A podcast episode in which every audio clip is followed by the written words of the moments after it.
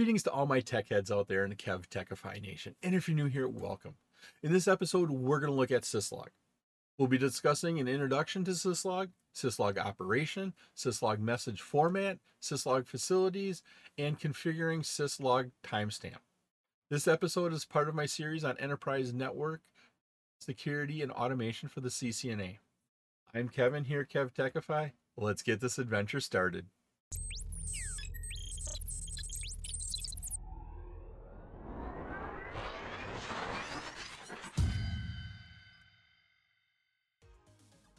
Syslog uses port UDP 514 to send event notification messages across IP networks to event messenger collectors.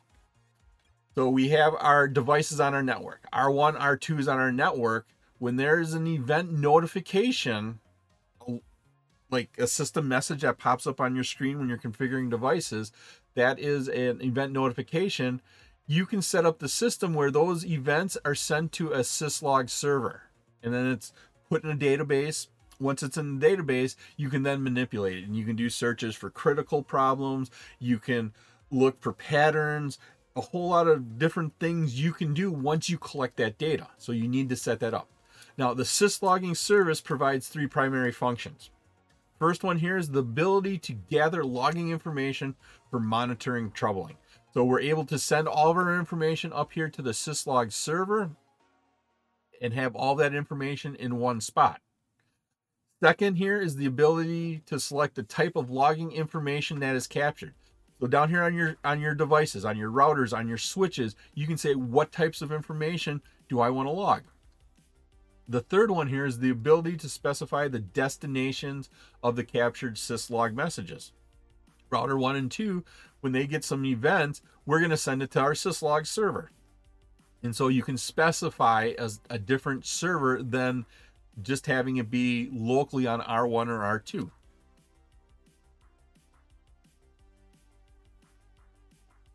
How the syslog works, we, we start off by sending system me- messages and debug output. So if you're doing some debug, it, it, you can also have that sent, but we start off by storing it locally. Then you can go in and you can f- configure to send those messages across those across your network to a syslog server, a server that's set up to gather all that information. If you don't do that, it's stored in the internal buffer, and then you can only view that through your CLI. You can specify certain types of system messages to be sent. Logging buffer, basically what's in your RAM, the inside of the router to switch. You can send the console line. So if somebody connects into your console port, you can see what they typed in there. You can do the same thing for the terminal line. And then you can have basically the syslog server, which is the storing of all the other information. Devices produce messages as the result of a network event. Every syslog message contains the severity level and the facility. The severity level goes on Cisco devices goes from 7 to 0.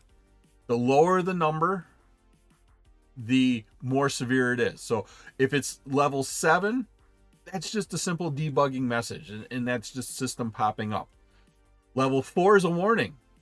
So it, nothing is wrong with your system. There's just maybe the possibility. Three's an error. Two, you have a critical problem. One, we're sending and we're sending you a notification saying you need to look at this right now. And then level zero, the worst level, is an emergency. And the system is unusable.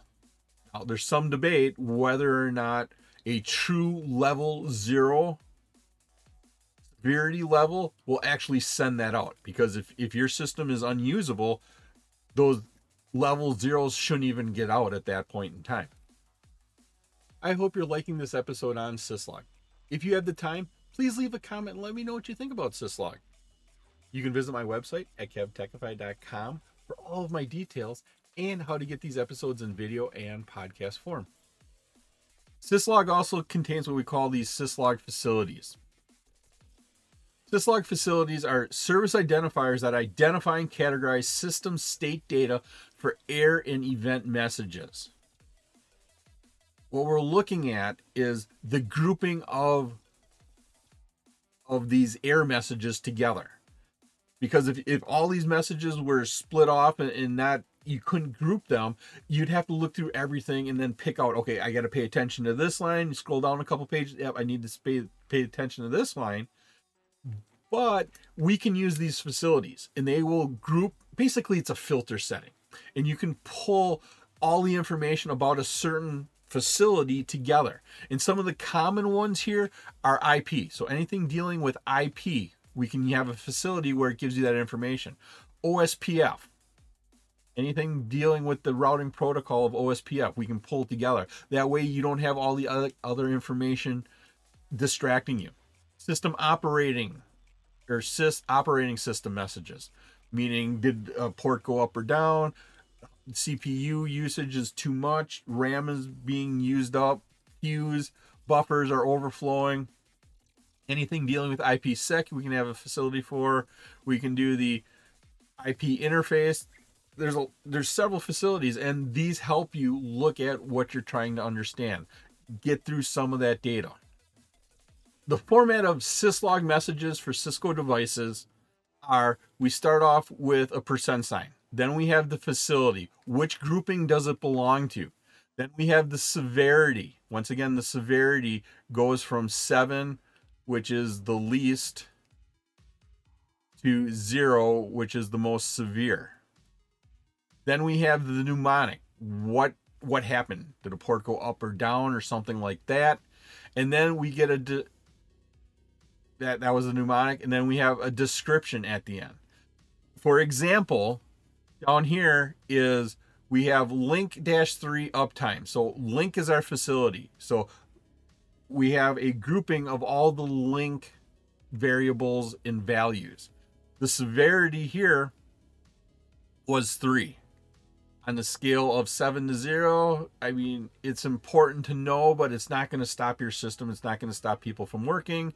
In the mnemonic here, it was up and down and in our description, interface port channel one change state to up. So when we're looking at channels going up, links going up and down here, we went and changed state to up here. One of the things that's the best practice for you to do when you're using syslogs is to turn the timestamp on. By default, timestamps aren't turned on, they're turned off and when you get a system update message, you don't know when it happened. What we can do here is here in an example, we're on R1, we're going to go into an interface, we're going to shut it down. We get a system message update. And this is the syslog here. And so we have the link here, we have the severity of five, and it changed, and then we have our description. Then we have line protocol, the severity of it, and up down and basically we went administratively down and we changed the state to down. And this is all because we did the shutdown command. Look at the beginning. There is no timestamp, so you don't know when this happened. And if you if you go home at night, at the end of your day, you come back in the morning or after the weekend, you don't know when this happened. Why did this happen? You don't know when that happened. What we can do is we can turn timestamps on and then it'll give you that. Now, to turn timestamps on, you go into global configuration mode and it's a service here. So we say service timestamps. And then for any, for the sys, logs here, we're going to make sure we say date time. We turn that on. You just add service timestamps log date time. It turns those timestamps on for our syslogs come in here. Let's go ahead and shut down another interface. So we go into gig 00 here. We do a no shutdown. So we make the changes. We get um, our facility, we get our severity, we get the mnemonic, and then what happened description. We get that three different times. But the big thing here is we know when this happened. This happened on March 1st at 11:52 42 we know exactly when it happened. That'll allow us to troubleshoot and identify what problems were happening. Once again, Best practice here turn on your timestamps on your syslog so you know when things are happening. It was my pleasure to provide you with this wonderful episode on syslog.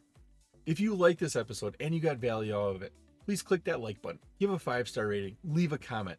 This all helps me bring you more great content. Please take a minute to subscribe to my channel. All my socials and contact information are on my website, kevtechify.com. There, you can find out how to get all these episodes in video and podcast form. In the upper right is my playlist for my series on enterprise networking, security, and automation for the CCNA. In the bottom right is one of my favorite videos that I linked just for you. Thank you so much for watching this episode of my series on enterprise networking, security, and automation for the CCNA. I'm Kevin. This is KevTechify. I'll see you next time for another great adventure.